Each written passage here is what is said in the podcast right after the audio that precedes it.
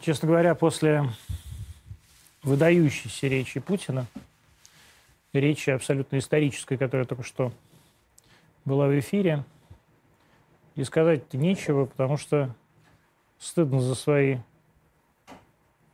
ничтожные литературные дарования. А это великая, мне хочется сказать, теперь я лайхец, авар, чеченец, ингуш, русский, это, конечно, все войдет в историю. И Путин неожиданно стал новым русским левитаном. Это, конечно, абсолютно удивительно. А то, что происходит сейчас на Украине, нас всех не только беспокоит. Мы не спим ночами, мы обсуждаем, ссоримся.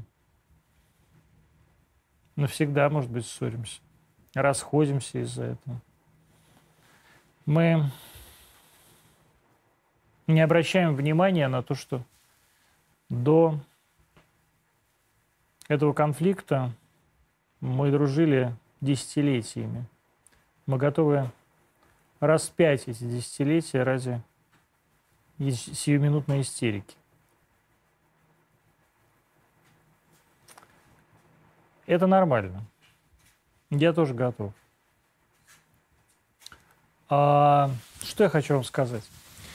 Я не буду сегодня вам ничего говорить, особенно в день, когда э, Роскомнадзор и прокуратура закрыла вещание «Эхо Москвы», ну, вернее, вещание «Эхо Москвы» закрыли акционеры э, и телеканала «Дождь». Это ограничение свободы слова, да, конечно. Но это необходимое ограничение свободы слова. Потому что идите, вы знаете, куда с такой свободой слова и с такими своими мнениями, когда Россия ведет войну, когда гибнут русские и вот эти лахские мальчики, которым посмертно вручают звание Героя России, а вы там сидите со своей Катей Шульман, скрипящим голосом учительницы географии из пригорода Магнитогорска, в которую по причине истребления всей нормальной русской интеллигенции влюблена а нынешняя русская интеллигенция. И считаете, что вас теперь здесь уничтожают. Я вам вот что скажу. Многие из вас были моими друзьями. Я честно вам скажу, уже никогда вы не будете моими друзьями. И это не потому, что вы не хотите быть моими друзьями. Это потому, что я не хочу быть вашим другом. Это вот очень важно понимать. Но про ограничение свободы слова будем разбираться после войны.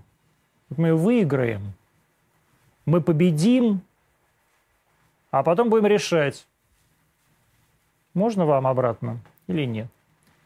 Бывший сотрудник Арти, такой арабский террорист Игорь Ясин, очевидно, совершенно прошедший школу боевую, боевую а, в Египте – написал мне сегодня, а при этом он еще и выдавался за гей-активист какого-то. Написал мне сегодня, что я должен молиться и провести всю свою оставшуюся жизнь в монастыре. Дорогой Игорь, я свою оставшуюся жизнь проведу там, где Господь управит. А вот ты свою оставшуюся жизнь, я надеюсь, проведешь в колонии строгого режима. Это программа «Антонимы». Давайте отбивку.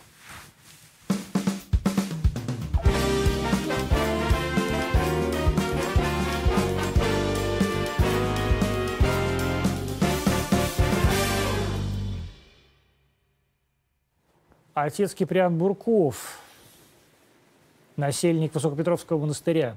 Я просто так задумался, потому что для меня Высокопетровский монастырь – это значимое место. Я был там одним из первых, кто был тогда, когда его из РосИЗО передавали э, в ведение Русской Православной Церкви. Тогда там находился отдел по катехизации и образованию русского э, э, РПЦ и тогдашний игумен Иоанн Экономцев его возглавлял. А герой Советского Союза, обвойный афганец. Как вы вообще относитесь к тому, что сейчас происходит на Украине? Я отношусь по-христиански, по крайней Это мере, как? стараюсь по-христиански. Ну, во-первых, я любые события стараюсь рассматривать с точки зрения не человека, как государственного, которым, который я когда-то был в должности советника президента. Ельцина. Потому что, э, да, это не важно. Главное, что президент. Нет, ну не важно, просто чтобы зрители ну, понимали. Не о личности, да, сейчас. Вот. Э, я так уже не смотрю, как посмотрел бы раньше. Я смотрю отчасти, как человек, сам пострадавший на войне, оставшийся там без ног, как человек, потерявший на войне своего отца. Поэтому я понимаю всех тех ребят с обеих сторон, кто участвует в войне, который получает тяжелые ранения, остается без ног, без рук, слепыми. Погибают. Погибают это я отдельно, да. Я пока говорю о тех, кто получает тяжелые ранения. Я их прекрасно понимаю, всем им очень сочувствую. И э, молюсь, чтобы они были мужественными, не сдавались перед теми обстоятельствами, которые теперь перед ними новые стали. А это обстоятельства уже такие, что надо принять себя таким, какой ты сейчас есть, теми увечьями, которые ты есть, и выстраивать свою новую жизнь. И не сдаваться. Все возможно. Невозможно, возможно, но правда при одном условии, если человек с Богом. Что касается погибших, знаете, когда выгружаешь гроб своего отца, то ты понимаешь, что война – это не шутки. Когда ты видишь... Полковник Бурков был написан. Когда ты видишь э, ребят, которых выносят с поля боя, вертушки загружают, которые ты вызвал, да, забирать двухсотых и трехсотых. Первый раз, когда я это увидел, открытый череп, мозги. Другой был тяжело раненый офицер. Мама, мама, мама внутри все переворачивается, потому что война противоестественна природе человека. И есть заповедь Божия «не убий». А на войне именно это приходится делать. А вот насколько это противоестественно, на самом деле, природе человека, если э, в истории человечества только войны, войны, войны? Почему это противоестественно природе человека? Понимаете, а кто радуется войне? Нет, подождите, кто радуется войне, а я как это раз второй про, вопрос. Про естественность. Я, а я, а я про, про, про естественной природе человека. Да. Ну, как бы, если, если э, так сказать, война э, является основным историческим событием в течение всей э, так сказать, истории цивилизации, то чем же она противоестественна? Вы знаете, Значит, это естественный процесс? Нет. Бог сотворил человека для радости и счастья. Война не может приносить счастье, она несет горе. Поэтому а не мир я принес, а меч. Поэтому первичное, это потом я вам объясню, угу. первичная природа человека, первозданная, вот ей злоба, ненависть и так далее, все негативные чувства, не говоря уже об убийстве, противоестественно. Но в том-то и беда, что человек в свое время, Адам, первый человек, да, отвернулся от Бога и предался в руки сатаны. Угу. И повредился, потому что сатана есть духовный яд. Так. Он принял в свою душу этот духовный яд. Поэтому пошла другая история человека. И человек теперь, то, что вообще-то по природе первозданной противоестественно, стало для многих, но не для всех, естественным. Никак никто же не хочет войны, правда? Неправда. Многие хотят нет, войны. Нет, я не говорю э, о политиках. Э, политики только... А сейчас э, поддержка действий э, России в Украине в России составляет 80%. Это значит, 80% населения поддерживают а, военную операцию на Украине. Ну, поддерживают. Ну, так что же вы говорите тогда? Что люди... Э, Я говорю о желаниях. Давайте так, разделять разные вещи. Давайте. И, пожалуйста, у меня просьба. Давайте мне договорить, хорошо? Потому что иначе я не смогу довести мысль до конца. Вернусь к вашим словам о том, что я пришел принести не мир, но меч, да? Надо помнить и другие слова Христа. Что меч это? Слово. который разделяет. Вот те убеждения. Мне нравятся фашисты. Ну, вот это одно мнение, одно убеждение. Я националист, да, а другое мнение нет. Я хочу, чтобы все жили в мире. Я не хочу быть фашистом. Вот он, водораздел. Один Слово Божие отвергает и развязывает войны.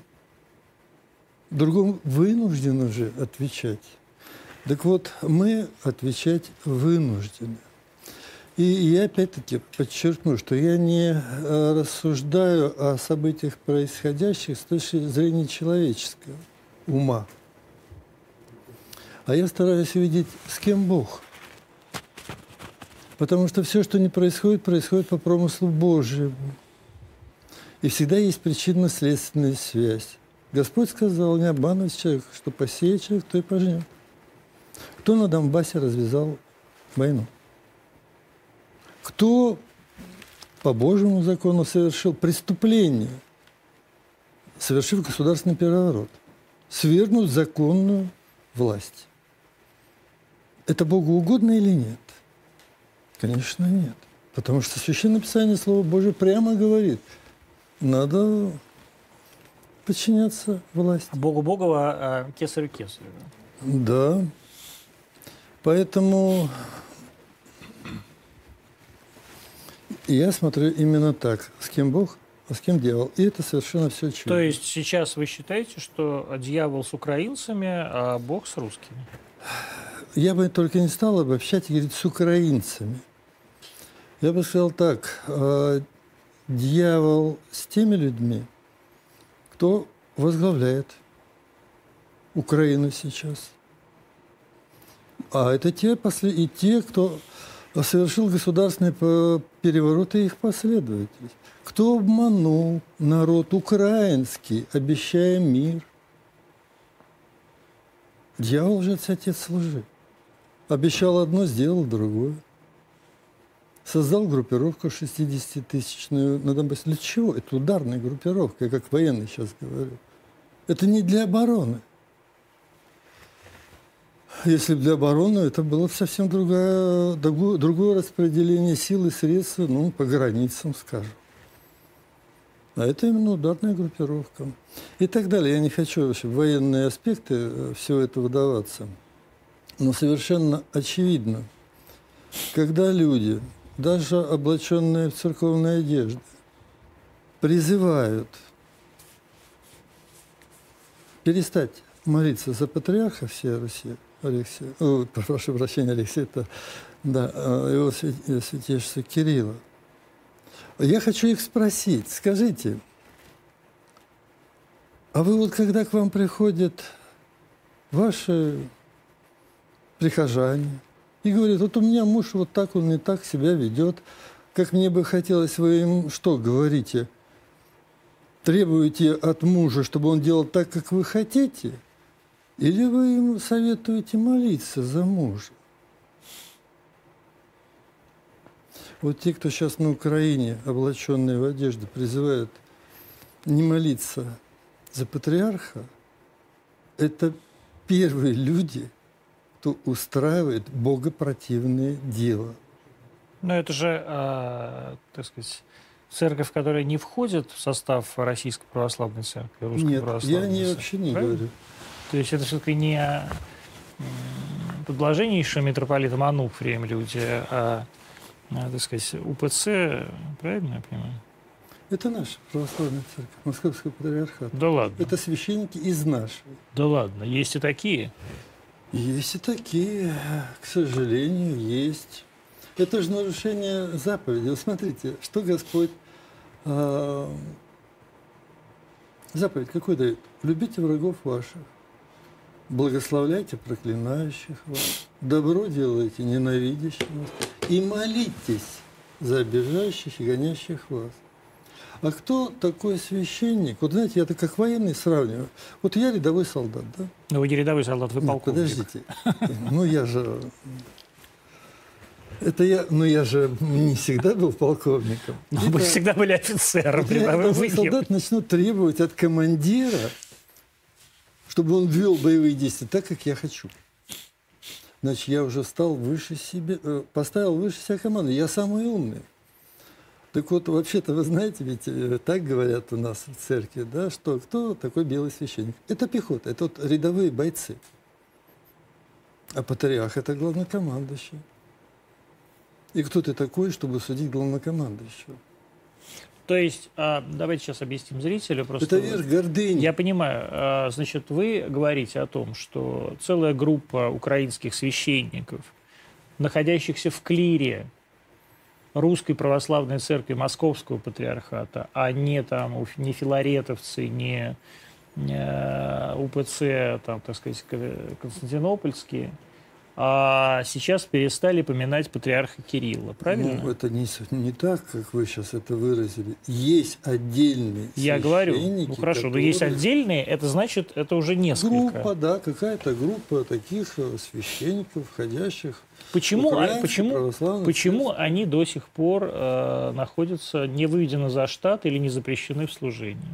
Ну, так быстро, во-первых, никогда вопросы не решаются. Во-вторых, есть установленные процедуры, и потом для этого есть их священноначалие. Да. Поэтому я это, об этом упомянул только в одном, с одной целью. Церковь, как единство людей во Христе, а значит в любви, а молитва даже за врага – это просто ты не христианин, если ты за врага не молишься. У нас же молитва облегчение злых сердец, да, об умножении э, любви и мира, да. Ты должен даже наоборот за врага молиться, если ты кого-то считаешь врагом, хотя христианин не должен считать никого своим врагом. Наша брань не против плоти и крови, а против духов злобы поднебесных. Вот наши духовные враги. Хорошо, вот вы э, начали с того, что война вообще не естественное для человечества дело. Тем не менее, все-таки войны – это, э, с моей точки зрения, абсолютно естественный исторический процесс, никуда от этого не деться. А, и, как мы знаем, в церкви прославлены бесконечное количество а, святых воинов, от Пересвета и Ослябя до Александра Невского – и как вот, так сказать, понять, какой воин праведный, а какой неправедный? У нас критерий один – Слово Божие. Вот я поэтому говорю, что надо обо всем, на все смотреть зрением духовным, сквозь призму нашего святоотеческого православного учения, то есть через Слово Божье и правильное его понимание. Если мы обладаем таким зрением, или уж как минимум стремимся к этому, а мы обязаны к этому стремиться, то Господь нам откроет истину. Потому что Он истина, в Его словах истина. И вы понимаете, если в людях воспитывается ненависть, неважно к кому или даже к чему, то это не любовь. Потому знает, что вы мои ученики, что будете иметь любовь между собой. А молитва – это первое, что мы должны делать – ну, то есть вы хотите сказать, слушайте, это все, вот можно как-то это сказать э, понятным языком, не цитируя бесконечное писание. Я понимаю, что Писание можно цитировать прямо годами. А вот почему русские хорошие, а украинцы плохие? Кто такой сказал? Ну вот вы говорите, что там праведные и неправедные. Вот Нет, я... я таких слов не надо. Хорошо, Меня я... видоизменять то, так, что хорошо, я... Хорошо, давайте тогда, как вы, как вы, как вы, как вы, как, как понять, кто хороший, кто плохой? В данной неправильная, ситуации... простите, неправильная постановка вопроса. Нет плохих, есть заблуждающие. Хорошо, кто заблуждающийся? Как понять, кто заблуждающийся, кто... Сравните со Словом Божьим ваши мысли и ваши дела. По плодам их узнаете их. Если вы поддерживаете явно э, ну, националистический, фашистующий режим, то вы не с Богом и вы получите э, Божье наказание. Средством наказания является, ну, Бог, конечно, не наказывает, мы сами себя наказываем, это образное выражение Бог наказывает, да, но мы получаем те последствия, что посели, то и пожинаем. Бомбим одних, ну, значит, это придет к вам. Но важно, кто начал это. Понимаете? Поэтому я не хочу сейчас э, вдаваться. Если надо, я могу и факты некоторые сказать. Давайте. Но это совершенно очевидно. Но для большинства это, для, вернее так, для большинства людей, которые живут на Украине, например, это не, не, не совсем очевидно. Ну, даже если брать последний этап восьмилетний, угу. ну, вот первое, совершается государственный переворот, абсолютно очевидный с точки зрения юри, юридической, государственной, это преступление, правда ведь? Но они так По не закон... считают. Нет, стоп. Есть и была на тот момент Конституция, законы, и было неконституционным образом свергнута законная власть и присвоено президентство человеку, который на это право не имел. А дальше он и развязал войну. А остальные просто стали послушными овцами. Но это волк пришел. Это Порошенко вы имеете в виду? Нет, да Порошенко был Турчининов. А, Турчининов. Конечно. И же с ним. Дальше простые факты. Это же не рядовые какие-то люди говорят. Вы будете, ваши дети будут сидеть в подвалах, а наши ходить в школу. Это лидер фракции в Думе. Это кто говорил? Тимошенко. Не в Думе, а в Раде. Ну, ну да, извиняюсь. Тимошенко. Да ладно. Кто говорил такие слова, что надо там всех атомным оружием на Донбассе накрыть? Тоже лидер фракции. Какой? А что говорил недавно сам Зеленский? Ну, я выражу так смысл того, что он говорил. Его речь была... Идея простая. Вы хотите жить по-другому не так, как мы хотим, да? Вы нам не хотите подчиняться, тогда, ну, у них же был лозунг, я сейчас его точно не помню, там что-то типа вокзал Москва-Россия, что-то такое. А кто москаляку-могиляку? Ну, это такое общее. Извините, это общее внедряло, знаете, еще кем? Греко-католиками. Да. В лагерях, где тренировались вот эти вот бандеровцы. И посмотрите, именно греко-католические, мне не поворачивается язык назвать их священниками, они на Майдане брали камни и шли, бросали в полицию. А вы, вот, вы видели эти кадры? Да я в тот момент не отрывался от телевизора, хотя до этого не смотрел 7 лет вообще телевизор. Что ж вас так возбудило -то? Ну, потому что, вы знаете, Украина, город Киев – это мой любимый город – я хотел туда после военно-воздушной академии поехать служить. Я когда-то произнес еще молодым офицерам, что хочу, чтобы у меня жена была украинка, и звали ее Ира. У меня жена украинка Ира. Понимаете? У меня друзья тоже в Киеве. В 2007 году мы с моим другом ездили и встречались, общались. Мы были просто в гостях. У кого, как вы думаете? у руководителя и первого заместителя погранслужбы Украины. Они на наших глазах 9 огню пограничника устраивали театрализованное вот это, ну или точнее реконструкцию, да, нападение фашистской Германии, наши пограничники вступали в бой. Это было в этом году. И я помню, как один из них, который потом стал министром обороны. Это кто? А тот, которого ночные волки потом из машины вытащили. А я не помню, не знаю. Ну, я важно. тоже фамилии не запоминаю. Он тогда говорил, да, там политики, ладно, но мы спецназ, мы знаем свое дело. То есть он понимал, что происходит, но он же стал на сторону потом тех, кто совершил госпереворот. И так поступили многие и многие. Мы каждый отвечаем за свой выбор. Давайте посмотрим, а разве нет аналогии, что произошло с германским народ, с немецким народом 30-е годы. Мы же тоже тогда в Советском Союзе, я имею в виду Сталина, руководство и так далее, думали, что там пролетариат немецкий, он не, нет, ни за что. И что творили фашисты на нашей территории, да? А То есть за несколько лет переформатировали полностью мировоззрение людей, и они стали, почувствовали себя высшей расой. А не это ли произошло с украинским народом? Я не знаю. Не со всеми, но со многими и многими. А не то, что вот э, как украинцы сейчас в большинстве своем думают, что это на самом деле русские, как немецко-фашистские захватчики. Ну так знаете, и Гитлер, и с Геббельсом лгали еще только так. Да, украинский народ, я имею в виду все национальности, которые там проживают, все граждане Украины, они действительно обмануты властью. Ну, знаете, ведь есть же простая народная поговорка. Если человек говорит, что он свинья, он захрюкает. Если что говорит? Но если говорить человеку, что он свинья, он захрюкает. Да, да. И когда тебе одно и то же, вот представьте, выросло поколение, вот даже по 8 лет возьмем последним, вспоминайте 14 год. В школах что происходило? И это не где-то там на Западе, в а Киеве. что происходило? Кто не скачет, тот москаль.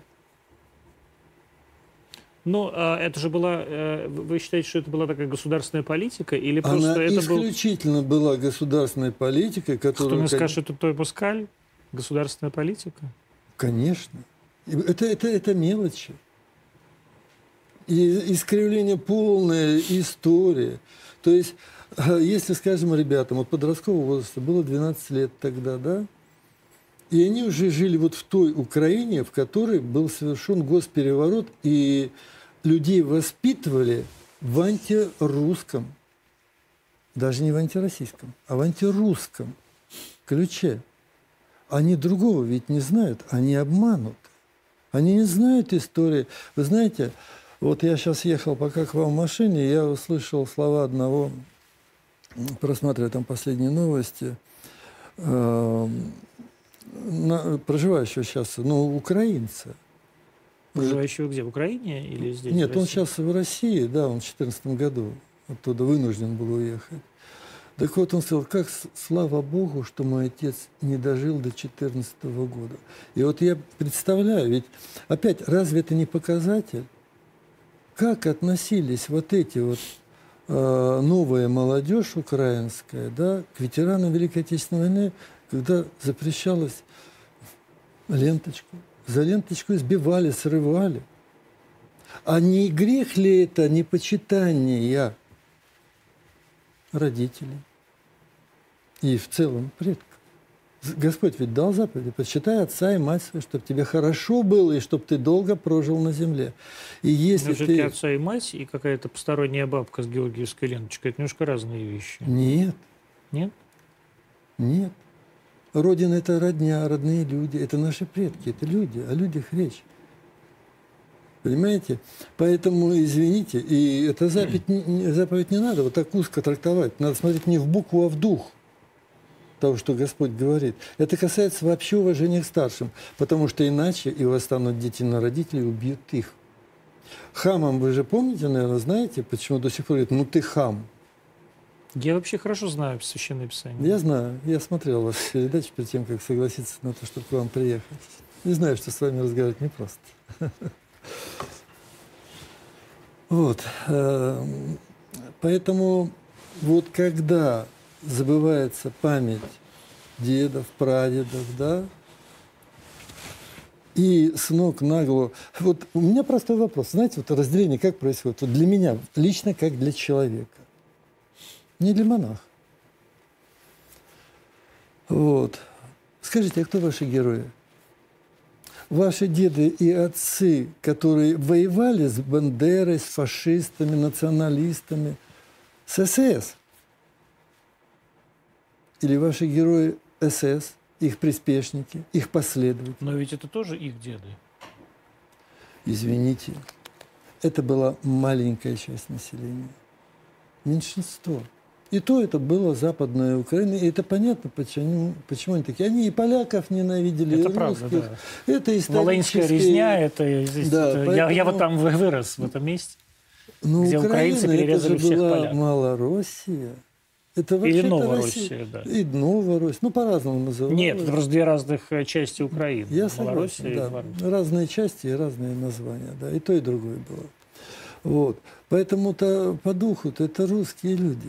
Окраина, Украина. То есть э, мы не такие, да, действительно, у нас генетический код не, не такой, как, скажем, у, ну, у львовчан. Ну, они другие. Ну и ради бога, жили бы они себе спокойно. Я был, кстати, во Львове в свое время, в отпуск поехал посмотреть. Я был в Таллине, в Прибалтике. Знаете, в Таллине, что я увидел, и это был 80, 80-й год. В Таллине был э, полк бомбардировщиков наш стоял, кстати, который возглавлял Джахар, Захар Дудаев. Дудаев. Вот. Так вот, мы там с ребятами, молодые ребята, пошли в ресторан вечером. Сидим за столиком. Ну, уже прилично сидим. Вдруг я сидел вот так вот, и вот слышу справа Зиг Ахайли, вижу скинутую руку. И далее, ну, неприличные слова в наш адрес. Это 80-й год. Поэтому надо прозреть. Надо прозреть и посмотреть на все происходящее, потому что критерий истинности только в Слове Божьем. Только через Его Слово, вот он поэтому говорит, да, разделение происходит. Я с Богом, я эту заповедь буду исполнять или я не буду молиться за патриарха. Он мне не нравится. Он, видите ли, не так себя ведет, как я хочу. При этом патриарх же очень корректно себя ведет сейчас Да э, я в считаю, что отношении я войны. сравнил сразу в первый день два заявления. И я увидел в одном заявлении путь к расколу. Мы сейчас это движение видим. Церковь не должна заниматься политикой. Господь же сказал, я мир принес к вам. Не тот, который мир дает, да? а другой мир. Мир в сердце, в душе, любовь, радость. И когда это есть у тебя в душе, будешь ты кого-то ненавидеть? Нет, ненависти просто тогда не остается места. Ты пойдешь воевать или считать кого-то жуками, колорадами, ватниками, недочеловеками. И ведь, понимаете, такие фразы произносились на самом высоком уровне, государственном уровне. Является ли это поводом, э, там, я не знаю, заявления полоумной э, Юлии Владимировны Тимошенко или Петра Алексеевича Порошенко или там, я не знаю, а, кого еще? Является ли это поводом для э, начала масштабной военно-технической операции? Нет, конечно, нет. Ну, мало ли кто что говорит, особенно в эмоциях. Но есть государственная политика, есть документы, есть реальные дела. Ведь Господь сказал, по делам их узнаете, правда? Но вот дела-то и показывали, что, во что превращалась Украина как государство – и как, как переформатировались люди в этом государстве, как менялось их мировоззрение от братской любви к ненависти. А дальше, а для чего надо в ненависти? А чтобы было потом, куда ее направить? Я дальше не буду говорить, потому что это уже о политике. И самое главное, надо понимать, вот помимо того, что с, с кем дьявол, а с кем Бог, кто поступает угодно дьяволу, а кто старается поступать угодно Богу, это самый главный вопрос. Но ведь э, мы, люди, всегда орудие, средство в руках Божьих. Ничего не происходит без того, что Бог не разрешил этому произойти. А Бог позволяет происходить только тому, что поворачивается к пользе каждого. Поэтому вот эти все события надо...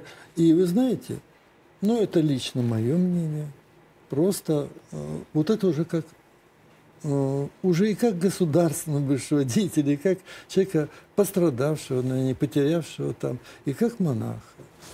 Вот это правда Божья на нашей стороне. И сейчас Россия является средством просветления, вразумления, как хотите это называйте, в руках Божьих.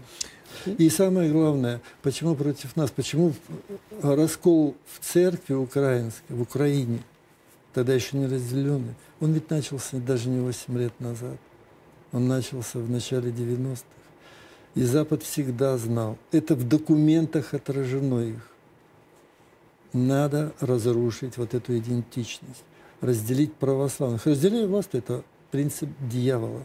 И кто становится на этот путь, должен понимать, он должен понимать, призывая не молиться за патриарха, что он ведет, не только сам делает, но и призывает других к расколу.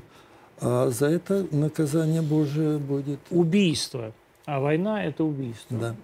А, Оно а, может э, совершаться во имя добра, во имя Христа? А скажите мне, когда воины спросили Иоанна Крестителя, а нам что делать? Может, он сказал, не убивайте? А Христос, когда ходил, проповедовал, да, может, он призывал к какой-то социальной справедливости, отменить рабство, да, улучшить благосостояние. Он об этом что-то говорил? Нет. Нет. Поэтому э, добро должно быть с кулаками.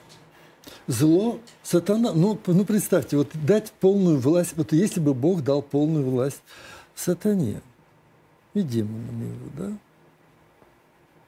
ну, нас бы просто уже не существовало. Ну, нас бы всех сначала изнасиловали.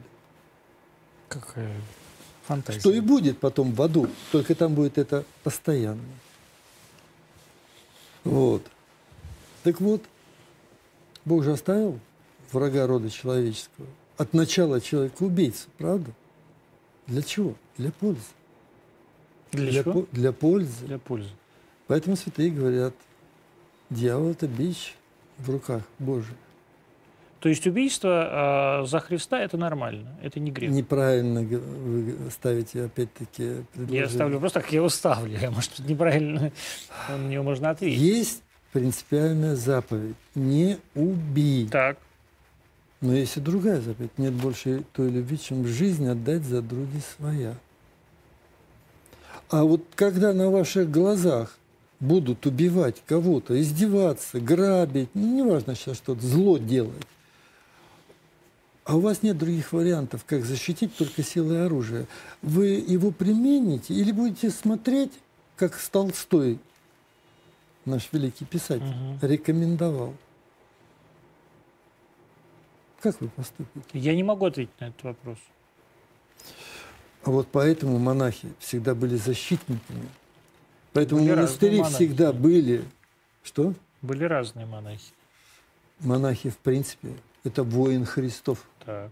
Это по Слову Божьему. И поэтому в нашей вот этой земной жизни кто на Куликовом поле сражался? Ой, ну вот действительно, и Кто Сер- благо- Сергей Радонежский вообще все это кто благословлял. благослови... Вот именно. Поэтому защита, защита правды Божьей, правды Божьей, подчеркиваю, потому что здесь важно. Вот знаете, с молодежью встречаясь, я задаю вопрос, как вы считаете, бандеровцы считают себя патриотами своей Родины? Конечно. Конечно. А вы себя считаете? Да. А то есть мы одинаковые? Мы и, и те, и другие любим свою Родину? Да. Говорю, нет. В чем разница? Она очень простая. Если у вас есть ненависть к другим, у вас нет любви. А, Ее нет в принципе. а вот скажите, пожалуйста, Значит, их как вы считаете, родине. в нас нет ненависти к украинцам? Нет. Нет? Нету, конечно. А где вы, вот, а где вы даже видели, чтобы ее кто-то разжигал? Да у нас это пресечено будет немедленно. У меня, я говорю, у нас же, во-первых, э, ну, не только у меня, у моих друзей, у нас на Украине, да Украина, радянская батьківщина, ну, Ну, уже, слава богу, не советская. да неважно какая, и речь идет о народе. 30 Меня бабушка научила, э, вернее, не научила, а благодаря бабушке я полюбил украинскую песню. Вот это протяжно такая. Ревет стан Днепр широкий. И много-много. Я на баяне, когда все в школе играл эти песни. Я их люблю. Я всегда восхищался украинками. Красавицы, действительно. Хороший народ. Но ведь любой народ можно превратить, как и в Германии, в высшую расу, в исключительную расу, как в Америке теперь говорят. И просто человека-убийц, подобных дьяволу, можно, если применить все те средства, которые располагает власть. Но вот наша власть никогда этого не делала по отношению к.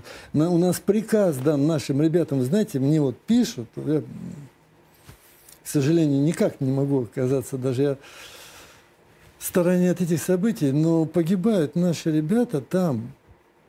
И вот вчера один мой, не буду называть его фамилию, известный очень человек, э, И он говорит, ну как так, вот погиб сейчас вот этот там, мой товарищ, вот этот. Они ведь должностях-то высоких. Это полковники, генералы. А почему погиб? А потому что вначале это был действительно да, прекрасно, как говорится, сберегать население. Мы не с населением воюем. Понимаете? Вот. И да, наши проходили, а потом берут тыловые колонны из-под тяжка. Вот так делали в Афганистане, когда наши... Вот это, знаете, но аналогия не везде одинаковая. Я просто знаю что-то лично. Вот в Афганистане... Они реально ведут себя как душманы. Да. Подходим к деревне, да, к кишлаку. С местными жителями договариваемся, что колонна просто пройдет дальше. Договорились. Колонна проходит, по хвосту удар из гранатомета. Что делает колонна? Она разворачивается. Вот, вот буквально это было недавно в Украине. И тогда воины получают приказ. Да? Да, сберегать, но если огонь открывается, поражать. Но я хочу сказать, что вот это, этот подход, мы не американцы, слава богу, которые сначала все разрушают, а потом входят. Чтобы своих жертв было меньше. А на остальных им все равно. Так же, как сейчас им абсолютно без разницы, что будет с Украиной. Более того, они все знают, что будет. Так вот, Поэтому вот в нашем народе христианство, оно, э, знаете, на генетическом уровне. Поэтому русский солдат – это не фашистский солдат. А украинский солдат?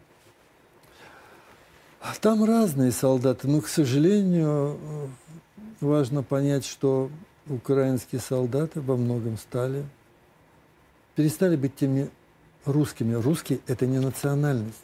Какой? Правда ведь? Русский это какой? Поэтому русских нас везде называют, и сами сейчас Укра... Э, в Украине нас называют кем? Русскими. Всех. Неважно, ты чеченец, ты татарин или кто. Русские. Мы везде русские. Потому что это о, нашем, э, о нашей душе, русской душе. А из этого вытекает и отношения. Поэтому, когда я был в Париже еще светским человеком, и на Елисейских полях экскурсовод рассказывал, а, причем это была француженка, она с таким восхищением э, вспоминала страницы истории, когда наши русские казаки стояли на Елисейских полях. Она просто этого не видела. Нет, не важно. Нет, она, вы же не знаете, что она сказала. Она сказала следующее. Наши женщины так ваших казаков любили, что у нас потом народилось много казачат. Это я просто передаю ее слова. А что делали наши женщины? на вилы поднимали французов и же с ними. А почему? А потому что у русского солдата другое отношение к местному населению. Мы не фашисты, мы не националисты, мы не человекоубийцы. Поэтому в нашей истории мы никогда никого не порабощали, не колонизировали, ни с кого ничего не выкачивали. Мы несли культуру, традиции. Именно только в нашей стране мирно за всю историю нашей страны существуют разные конфессии, разные национальности. И никогда не было вот этих междуусобных войн на почве национальности или вероисповедания. Никогда. Мы другие, да. И вот идет сейчас столкновение двух цивилизаций. Мы в руках Божьих. Единственная страна остались, в котором православие, еще вот то от Христа и апостолов сохранилось. А в Греции нет? Ну, я не буду говорить о Греции. Ну, а что ж не говорить? А вы знаете, почему Византия распалась? Нет, ну подождите, Византия распалась, это слишком сложный исторический вопрос. Да нет, это с давайте, нет, погодите, связано, погодите, с нет, давайте, давайте все-таки не про унию, давайте про э, то самое, про каноны и вообще про каноническое православие. То есть вы считаете, что каноническое православие осталось только здесь, в Москве, Нет, конечно, я же не говорю о каноническом православии. Это вообще не мое дело. Этим занимаются люди на то уполномоченные. Я говорю, что вот... Оперу уполномоченные. Пожалуйста, это ваше там, мнение, как кого называть. А, я говорю о другом. Что в нас оно осталось в гораздо большей степени. Почему? Почему вы считаете, что в нас э, этого осталось больше, чем в тех людях, которые его к нам принесли? А, ну, это судите дерево по плодам его. Понимаете, вот да, вот по-настоящему верующих очень мало. Тех, кто со Христом, действительно со Христом, очень мало. Но есть ведь еще нравственная сторона. Ведь посмотрите, в Советском Союзе моральный кодекс строителей коммунизма, это же со Христа списано все, да? То есть это образ Христа. Ну, с Нагорной проповедью да. в значительной степени. Да. И воспитать хотели нового человека, поэтому в любом случае более нравственный. Потому что даже, да, э, решили без Бога сделать нового человека. То есть мы, вы считаете, что мы более нравственны, чем греки? Да нет. Я не об этом. Наша единственная страна – это единственная страна, которая способна противостоять распространению дьявольщины. А дьявольщина, она где? В в католицизме? Ну, нет, конечно. Логово дьявола – это США. США? Конечно. Вот давайте поподробнее. Кто распространяет ЛГБТ? То есть все, что э, мерзость в глазах Господа. Так. Откуда это идет? Вот и смотрите на это. Откуда эта мерзость? Под разными благовидными... Дьявол всегда под благовидным. Как говорится, благими намерениями дорога-то в ад выстилается нам. А мы слепцы. Во многом. Слепые, да. Мы же не боги. Хотя должны стараться быть как боги. Но мы поврежденные, поэтому много не видим. И не могут все все видеть. Поэтому есть святые которые от Бога у них все. А есть рядовая пехота, ну, которая просто не может быть э, такой, как Вот давайте подробнее про, про, лого, про логово дьявола. Значит, да. Э, каким образом мы вычислили, что э, Соединенные Штаты Америки являются логовым дьявола? Да тут вычислять не надо ничего, это все совершенно очевидно. Ну, если э, вводятся законы, распространяется все, что мерзко, это, это же все написано, что мерзко в глазах Господа. Мы что, всемирный потоп забыли? Я не помню, если честно. Ну, Вы тоже? Нет, я помню о всемирном потопе. За что он был устроен. Вот. А что Содом Гамору мы уже забыли. Да, да. Вот именно в том-то и дело, что забыли. Люди не знают Библии, не знают истории, они не знают духовных законов, поэтому они в заблуждении живут мирскими своими представлениями. И раз я вот так думаю, я и прав. Ну и как с таким человеком договориться? Это невозможно. Может ли Бог договариваться и вообще будет ли Бог договариваться с дьяволом? Нет. И дьявол никогда не будет договариваться с Богом, потому что он уже такой, который не может измениться. Вот такие люди становятся из нормального, приличного человека подобным дьяволу. Да, к сожалению, это происходит. И это, пожалуйста, это все на виду в интернете этого полно. Во что себя превращают люди. А кто все это поддерживает? первые, кто это делает, и распространяет Америка. Пиндос. И они знают, что нас победить силой оружия невозможно. Поэтому нас можно только изнутри разложить. Вот. Давайте э, про оружие и силу. Значит, как вы относитесь к словам Владимира Владимировича Путина, который сказал, что в случае чего мы примерим ядерное оружие, и мы пойдем в рай, а вы просто сдохнете. А они просто сдохнут. Как вы к этому относитесь? Вы готовы? Ну, вы готовы, наверное, в рай. А как вот вы, например, людям... Нет, я, к сожалению, пока не готов. Не, что это не готов ты уже? Я боюсь. Да чего боитесь? Попасть в ад. Да ладно, Господь, да ладно. Да ну вам, мы вам просто закажем проходку там в рай, нормально будет. А, а, вы как католики мне скостите за что-то? Абсолютно. А, ну хорошо. А вы, будет коротким. А да? вы, у нас нет чистилища, вы же знаете, православной традиции. Вы же сказали, да. вы скостить, а да. только это католическая а... церковь распространила власть на небесную. Каким образом? А, почему, я, во-первых, не понимаю, почему вы боитесь, то есть какие преступления вы такие совершали в жизни? Одним грехом вошла в жизнь смерть, а я их совершаю. Нет среди людей безгрешных. А Бог иногда для вразумления попускает очень серьезно пасть. То есть вы не готовы пасть смертью храбрых э, в пламени ядерной войны? Неправильно. Если тому случится быть, значит, да. на то будет воля Божья. Значит, апокалипсис наступил. Он пришел. А что сказал Господь? Быть готовым просто к этому. Ну, я вот стараюсь как-то быть готовым, хотя вот это все мирское, конечно, Затягивает вас. Вот. оно не... Смотрите вы эту трансляцию из Украины, ДНР, ЛНР, сколько там. Вы понимаете, Пушилина. к моему эгоистичному сожалению, я вынужден приходить и на вашу передачу. Да. А мечта моя совсем о другом. Но Господь сказал, не мечтайте о себе. Поэтому я не по своей воле ношу эту звезду. Это известно, что И это так далее, и так далее. Поэтому я просто делаю то, что ну, должен делать. И это, что я должен делать, определено не мною.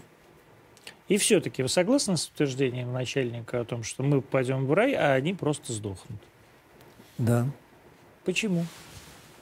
Вы, если вы сами боитесь попасть в ад. Но это я в личном плане. То есть в коллективном плане вы не боитесь, вы считаете, что вы все в раю. Но миру и смерть красна. Ну, Это, очевидно, да. Это, это я тоже мечтаю об этом, что всех и сразу, да, конечно. Нет, просто я всегда исхожу, случайности не бывает. И происходит только угодно то, что угодно Богу. Я вчера такой урок в этом плане опять получил от? Бога. Расскажите. Да, понимаете, вот э, да, в связи с этими событиями с Украиной э, поступило много просьб прийти на телевидение на то, другое, третье, пятое. И я сначала сразу отказался. Сказал, я не готов говорить сейчас о событиях в Украине. Вот. Ну вот стали так и дальше складываться события, что вчера я вдруг подумал, ну хорошо, я отказался сейчас, я сказал, будет время, ну всему свое время, потому что задача наших э, людей, э, церковных людей, утешать, нести мир, и ничего не делать для разделения. А Когда ты высказываешь свою позицию, она в любом случае, вот я же высказываю позицию, она как ни крути, все равно где-то и политическая, по крайней мере, ее такое истолкуют, что я вот за одних и против других. Хотя это совершенно... Нет, это не так.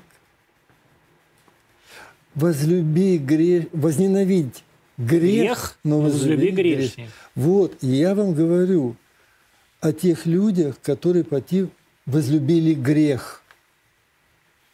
Я им, это, я желаю им спасения, ничего более. Я хочу, чтобы у них немножко ну, просветление наступило, чтобы у них вот это зрение духовное немножко приоткрылось, чтобы они посмотрели шире. Но не все могут. И жаль, что священники, которые призваны говорить «молитесь», за врагов даже. Так что произошло-то с вами вчера, что вы сказали, все, теперь я буду ходить на телевидение в программе? Ну, я подумал, так, надо как-то до поста, а потом все равно опять меня будут Да, э, раздергивать. Сейчас еще паслица не началась, надо Да, сейчас успеть. думаю, до поста успею, как раз вроде так сложились обстоятельства, и я звоню на одну из передач, и вот, как говорят, случайно попадаю на совершенно другую передачу, но этого же канала.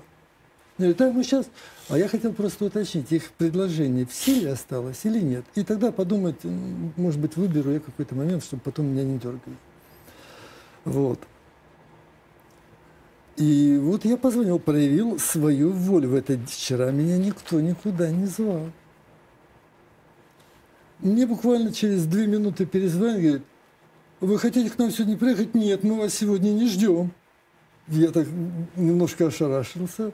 Да нет, я не собирался, я просто хотел уточнить. Или... Нет, ну вы же отказались говорить об Украине. Я говорю, ну, да, отказался. Ну, значит, вопрос закрыт? Да, закрыт. Знаете, как мне было неприятно моему самолюбию? Меня просто отфутболили. Да? Ну, а как же То это? есть это вы из Ну, тщеславия, что ли? А как вы думаете? Ну, честь- гордыня, почему? Гор- ну, гордыня. Это, тут, Мелочь, а, да? это, это по сравнению с гордыней мелочь, да. Да, ну, я это почувствовал в себе самолюбие, но я над собой расхохотался. Ну какой же я идиот? Ну у тебя же есть, Бурков, правило. Ни на что не напрашиваться, ни от чего не отказываться, кроме греха, потому что в противном случае ты будешь творить свою волю. А надо творить, э, как бы следовать воле Божией. Вот. А я решил вчера свою волю, а вот до поста.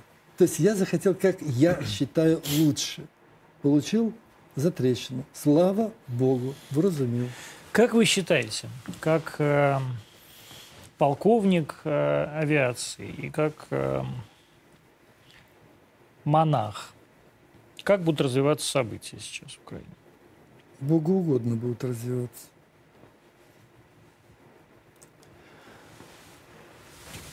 А это означает, власть будет Богу угодная в Украине. А для нас это очень и очень большой урок. Мы, если мы не извлечем из вот этой ситуации, это ведь и нам, ну, образно выражение, в разум... нет, вернее, прямо выражаясь, в разумление. Потому что, когда переходят к силе оружия, значит, что-то не было сделано раньше. Вот если бы это были... Я понимаю, есть разные обстоятельства, я об этом даже говорить не хочу. Всему свое время, и это время определяет Господь, а не я своими там умными размышлениями, в кавычках умными. Вот. Значит, по-другому было невозможно. Это Бог определил. И волос головы не упадет без попущения Божьего. Правда ведь? Все. Все волосы сочтены. Бог знает, что когда что будет. Ну, Он все давайте, заранее предусмотрел. Давайте попытаемся так сказать, предугадать, что он предусмотрел. Он предусмотрел то, чтобы остановить распространение богопротивного человека ненавистничества на исконно Русской. его, его территории Да. православной славянских народов. То есть поменяется власть, будет нормальная пророссийская власть, мы победим. Неверно. Нам не нужна пророссийская власть, А какая же власть нам нужна? богоугодная. Ну, То, вы же что там во не, Христе может быть не- мир, любовь и не радость. владыку Ануфрия назначите президентом, прости господи. А при чем здесь есть? э, Ну что владыка? такое Это- богоугодное? Богу это когда власть. Вы А не вот считаете? обратите внимание, наш президент Путин, Да. сколько он раз бывал на Афоне? Сколько Я, я не знаю, вам видней. Но там с вертолетную площадку А вы специально думаете, просто построили. это так? Это не просто так. А когда наш министр обороны Сергей Шойгу, выезжая на парад, перекрещивает себя крестным знаменем, Выезжая из Спасской башни. да, разве это ни о чем не говорит, а с какими лозунгами и действиями идет вот эта бандеровская власть? С какими? С прям противоположными. С А какими? вы посмотрите, кто у них был во власти в 14 кто совершил государственный переворот, имея в виду не как человека, а как исповедующую ту или иную веру в том числе, вероучение. Кто? Да, да, да. Кто? Я просто не знаю. Это не православные А, христиане. ну не, просто они как бы не православные. Грек-католики вы имеете в виду? Ну, греко-католики там были замешаны, они именно с точки зрения как бы То есть они как бы... духовной Это поддержки. все дивалиада такая, да? Да. Это, окей. А, тут всё ну так я поэтому и говорю, значит, все очевидно. Мы победим. Русские победят, э, поставят Христос хорошего. Христос победит, в победит. любом случае, когда... Нет, Христос победит, когда э, мы пойдем в рай, а все остальные сдохнут. Тогда Христос победит. Это как бы в Ну, это апокалипсисе и написано. Это конец, когда Да. будет. Ну, это еще, надеюсь, не скоро. Ну, Мы да, я, должны я быть- надеюсь, что скоро, потому что я за, э, потому что я считаю, что все должны жить в небесном Иерусалиме, а не в, а не в Лыткаре. А как вы думаете, Бог желает вот этим бандеровцам, последователям нацизма и фашизма, смерти? Нет, не желает. Желает искупления. Нет, этот термин вообще-то не совсем, по крайней мере, толкуется не всегда верно. Так. Искупление. Потому что у католиков это один подход к искуплению. Но нет, я Мы нас. говорим про другого. У нас не искупление. У нас, если говорить о смысле, у нас преображение. Вот преобразили украинскую, большую да. часть украинского народа вот, вот эту... Невытравим из Высокопетровского монастыря дух исихазма, конечно. Ну, я там, во-первых, недавно совсем... Преображение, Ну, фаворский свет. Это, льстит моему тщеславию. Да, спасибо за весть. Нет, ну просто дело в том, что все надо говорю, смотреть глазами, э, стараться э, именно сопоставлять все со Словом Божьим. Тогда мы не заблудимся. Но не все могут, еще раз скажу. Поэтому народ именно и страдает. Вот я очень сочувствую, мною очень любимому народу Украины. Да, он повредился Умом. с умом. Мы тоже повреждаемся умом. А в 90-е годы мы какие были? В большинстве. И ведь все беды творятся с молчи- молчаливого согласия большинства. Добра больше, но оно, как говорят, не объединено. Вот давайте сейчас напоследок, э, мы заканчиваем уже программу, дайте совет людям, которые сейчас э, в панике, не понимают, что происходит. А им говорили, войны не будет, а она вот. Да, они им говорили ДНР, ДНР, ЛНР, а мы наносим удары по всей территории Украины. А им говорят, и я это говорю каждый день тоже, что мы это все выдержим там, и так далее, но люди видят цены в магазинах и так далее, эти санкции, и, в общем, не понимают, что будет завтра. Вот дайте им совет, как им все это пережить. И причем и русским, и украинцам. Конечно, тут только так и можно, потому что я всем сочувствую, кто страдает от этой войны. Мне одинаково жалко людей, проживающих в Украине, и те, которые сейчас теряют своих сыновей наши, из числа наших военных. Не всех, хотя я слово «жалко» не люблю, но я всем сочувствую, сострадаю. Это горе, это беда, это трагедия но, к сожалению, это была неизбежность. Мы все в этом сами виноваты. Поэтому надо, вот самое главное, просто успокоиться. Вот, как говорится, удерживаете тех, кто хватается за автоматы, бежит там, сломя голову, территориальную оборону, воевать с русскими. Ничего, кроме как смерти, это не приведет. Потому что военная победа, это все знают уже точки зрения вооруженных действий, боевых действий, это неизбежно. Вы желаете, чтобы было больше крови, это желать может только дьявол. Поэтому надо принять ту ситуацию, которая есть, успокоиться, вот, сделать все для сохранения жизни как можно большего числа людей, что и стараются делать наши вооруженные силы. Вот. Вот понимаете, я приведу для окончательного понимания, может быть, для более, вернее, ясного понимания, состояние Адама и Евы и их детей. Вот смотрите. Итак, у Адама с Евой было все. Райская жизнь. Райская жизнь. Вот до недавнего времени, как говорится, в больш, большей части Украины была, ну, по крайней мере, мирная жизнь. Да, не райская, но все-таки бомбы рядом не падали, ничего не взрывалось, войны не было – она где-то была там далеко, на Донбассе. Ну, это как бы не касается, не у меня же дома. Но теперь она пришла на всю территорию Украины. И, значит, люди теряют. Теряют прошлую жизнь, теряют близких в этой войне. Вот так потерял рай Адам с Евой. Почему? Согрешил.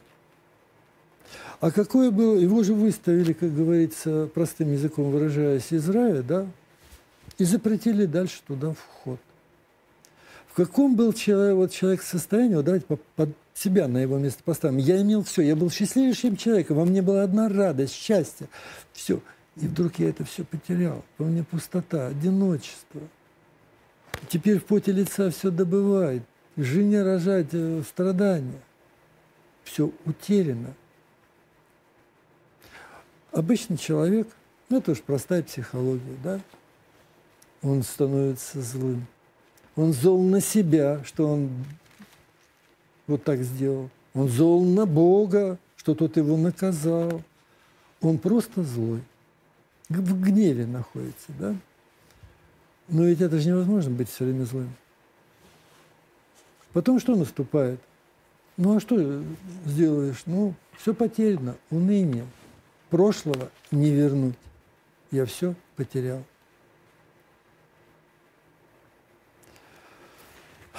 И вот в первом случае рождается Каин, гневливый, злой. Во втором случае... Завистливый. Завистливый, конечно. Ну, потеряно же было. Зависть теперь, теперь там вот... А второй вот зачат в унынии, в состоянии вот этом и он вот такой, ну, с точки зрения такой, образом можно выразить, беспомощный, тихий, слабый, защититься, защищаться не стал. А вот третий родился, Сив, от которого род боголюбцев пошел. Когда они уже осознали всю эту ситуацию, поняли свою ошибку и старались жить дальше все-таки с Богом. И поэтому сын их третий, упоминаемый в Библии, боголюбец. Так вот, всем, кто сейчас страдает на Украине прежде всего, да, я могу только сказать одно. Вот надо успокоиться, отпустить эту ситуацию, не паниковать. Все страхи от бесов. Это бес хочет паники, это дьявол хочет вот этого сумасшествия. Решайте свои текущие задачи на сегодняшний день. А ваша задача – это ваши дети, это ваши жены, это ваша жизнь. А военным украинцев я советую, понимая прекрасно их присягу, как человек военный, все-таки советую договариваться. Есть уже эти примеры, когда ну, Чернобыльская АЭС охраняет совместно наши и украинские военнослужащие. Это не, не первый случай. Там, где сейчас наши вооруженные силы, там налаживается мирная жизнь. Где прекратили бегать с автоматами из, как они их там, смуси Бандеры, что ли, как-то так называют. Ну, коктейль Молотова. А, да? Да. Смузи? Смузи, да, да, смузи. Вот. А вот надо успокоиться, постараться сохранить свою жизнь, нигде не носиться, найти наиболее безопасное место. Наступит момент, когда боевые действия прекратятся. Мы все этого хотим. И в первую очередь этого хотят наши военнослужащие. А вот дальше давайте осознавать, что и почему было, как это произошло, и извлекать из этого уроки и жить в мире, дружбе и любви. До поста закончим? Я не пророк. М? Я не пророк. Жаль. Богом не поставлен на это дело, и слава Богу. Ой, позовите в следующий раз пророка, пожалуйста. Но это, видимо, уже будет на следующей неделе. Как Бог управит, так А и чего будет. вы э, сан не принимаете? А, я что, должен пойти и сказать, возведите меня в сан? А я не знаю. Для меня, слушайте, я, не, я уверен, что вам многократно предлагали. Э, Ну, во-первых, многократно никто мне не предлагал. Я лично вообще об этом не думал. Не думали? Нет, Вы не, и хотите, не хотите стать иеромонахом? у меня нет «хочу, не хочу». Я понимаю одно, если я стану иеромонахом, у у меня ответственности и послушания станет гораздо больше. Ну, конечно, к вам Мой люди должны будут не ходить. очень этого желает. То есть вы просто не хотите работать. Нет, я не хочу творить свою волю. Богу видней, на каком я месте, в каком качестве ему буду более полезен. Это должен определять Господь Бог. Вы знаете же, как я стал монахом? Расскажите. В 59 лет. И так мне было в тот момент 59 лет. Это был 2006 год. Нет, это был 16 16 2016 год, да, простите. А, я без двух ног.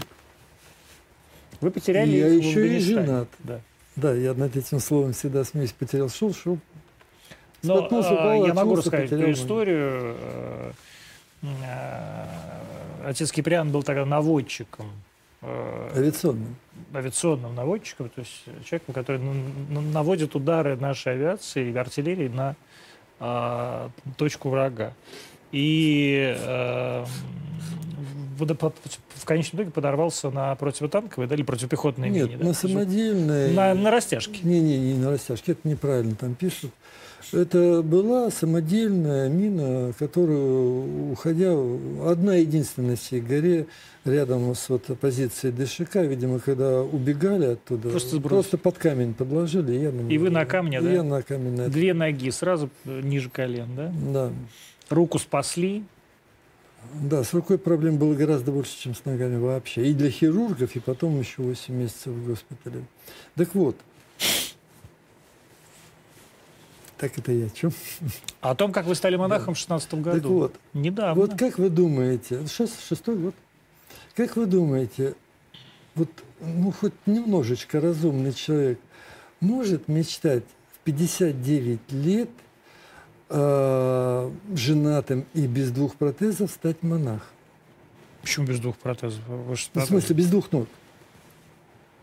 Ну, мне кажется, да, самое оно. Нет. Во-первых, Монастырь – это не социальное учреждение. Рано или поздно мои ноги станут плохо ходить.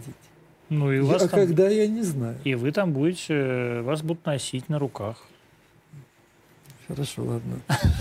Ну Вот. А, Нет, э, для меня это было несерьезно об этом думать, потому и у меня был, да, вопрос, насколько мои знания, опыт государственной, общественной деятельности, связи э, в госорганах, ну, в общем, все, что я на тот момент имел, э, как-то востребовано будет церковью или нет.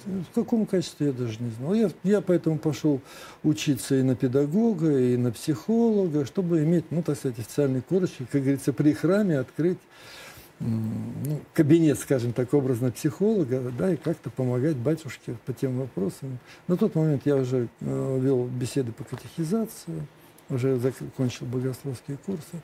Так вот, в общем, меня просто другой батюшка совсем, Владимир Иванов, а, вот, э, в русском благочинии, попросил сделать из его приюта реабилитационный центр, потому что через мой центр э, прошли люди и такие, и, протестанты, и магометяне, и приняли православие, то есть у меня такой был уже опыт интересный. Вот. И он нас с моим товарищем позвал на встречу к старцу Илию, на Здарину, да, Вы, кстати, Э, прямо одно лицо с ним. но Вам наверняка все это говорят. Да, говорит, видите, я заулыбался. Тщеславие мое радуется. Да ладно, тщеславие. Вот просто. никак я не могу эту улыбку. Ну, Нормально. А что ж вы должны плакать, что ли? Ой, я не похож на, на Илия. Ну, вы похожи на Нет, как капли воды. вообще-то по эгоизму правда. я не хочу быть ни ни на кого похожим, я, я сам по себе. да. Вот. Ну, конечно, сравнение, когда тебе говорят, вы похожи, а тут некоторые пишут, что это продолжитель, старцы, да. Господи, они меня просто не знают. Вот. Ну да ладно. Так вот, на этой встрече, э, ну, если на моих глазах, вот представьте, старец подходит к моему товарищу, вот нас троих подвели, да, к Амбону, и вот он сразу нас начинает представить. Это Переделкино было? Да. Он сразу подходит к Константину и говорит, за руку так берет, говорит, вот священником будешь. Да, Костя принял уже сан дьякона. Вот. Ви- Видя вот это, о чем я могу спрашивать старца? Да он на моих глазах сказал, кем будет Костя. Значит, если Бог ему, Богу угодно, значит, он и мне что-то скажет. А, а я не находил, что спрашивать. И я молчал, когда он ко мне подошел. Но наш батюшка ткнул меня в спину своим огромным кулачищем. Я чуть не упал на старца. И выпалил. А вот теперь слушайте, какую фразу. Есть ли Божья воля на постриг меня в монахи? И старец сразу не ответил. Как я тогда понял, что он где-то там летает в облаках. Он молился и спрашивал волю Божию. Ну, возникла, как говорят, неловкая пауза. Я наклонился, уже говорю, да как, благословите? И опять тишина. Я думаю, ну, попал. Ну, то есть нет Божьей воли. И вот когда я начал подниматься, он опустил на мою голову руку и сказал, благословляю. Я выпрямился, он уже отходил, повернулся ко мне и сказал так, но сначала добрый самарянин. Вот. То есть, видите, я не собирался что-то спрашивать. У меня не было мыслей тогда о монашестве никаких совершенно. А с женой-то как? Что же женат? Ну, мне вот тоже, как сначала, когда через год мне позвонили из э, Бишкекской киргизстанской епархии и сказали, что Владыка благословил тебя постричь в монахи. Ну, вот представьте, ты живешь спокойно себе в Подмосковье, тебе звонят с Киргизстана и говорят, все, через месяц мы тебя ждем на постриг. Но поскольку у меня уже тогда был принцип, ни на что не, не- напрашивайся, не отказывайся, вот Бог так определил. Я туда... И имя я по- по- получил тоже... Я не понимаю, а с образом. что? А что жены? Мне сказали, э, для пострига не разводись, не надо это. То есть вы еще и не разведены даже? Да, нет, я сейчас уже развелся, потому что Господи, бедная это к женщина. ответу на ваш... Она как к этому относится? Я вам отвечу, знаете, на этот вопрос словами, которые я когда-то произнес, когда первый журналист меня об этом спросил. Я сказал следующее. Вы знаете, если женщина проживет с таким мужчиной, как я, более 20 лет, то когда он придет и скажет ей, милая, можно я уйду в монахи? Она скажет, ну, наконец-то, слава Богу. Поэтому мы с ней развелись э, в прошлом месяце, в январе, теперь, вернее, уже 20 числа я получил свидетельство о разводе. И когда меня переводили в Высокопетровский монастырь, и патриарху докладывали все документы, и я писал объяснение, почему я не в разводе. И жена опять писала, что она не возражает против моего монашества. Но поскольку вот э, не так давно, в декабре месяце, появилось э, на одном документе благословение готовить меня в диакона. В, а, вот. Да, и э, в постриг монахи, в мантильные теперь уже. Вот. Э, ну, появилось и появилось. Когда это произойдет, не знаю, может быть, это все переменится. Да Я об этом просто не думаю. Ну, хорошо, будет нормально. Да. Все хорошо, будете архимандрит. А, друзья, это а были... А можно повыше? Господи, пошла, пошла, пошла, ваша с гордыни пошла. Ну, конечно. Это как Господь управит. А на следующей неделе мы с вами увидимся. Надеюсь, э, нам всем полегчает. Я буду за это молиться. А 21.16 мы были в прямом эфире. Отец Киприан а, Бурков, э, насильник Высокопетровского монастыря, моего любимого монастыря в городе Москве, который находится на Петровке. Кстати, приходите, там действительно потрясающий храмовый комплекс. А, мы прощаемся с вами. До новых встреч. До понедельника, наверное.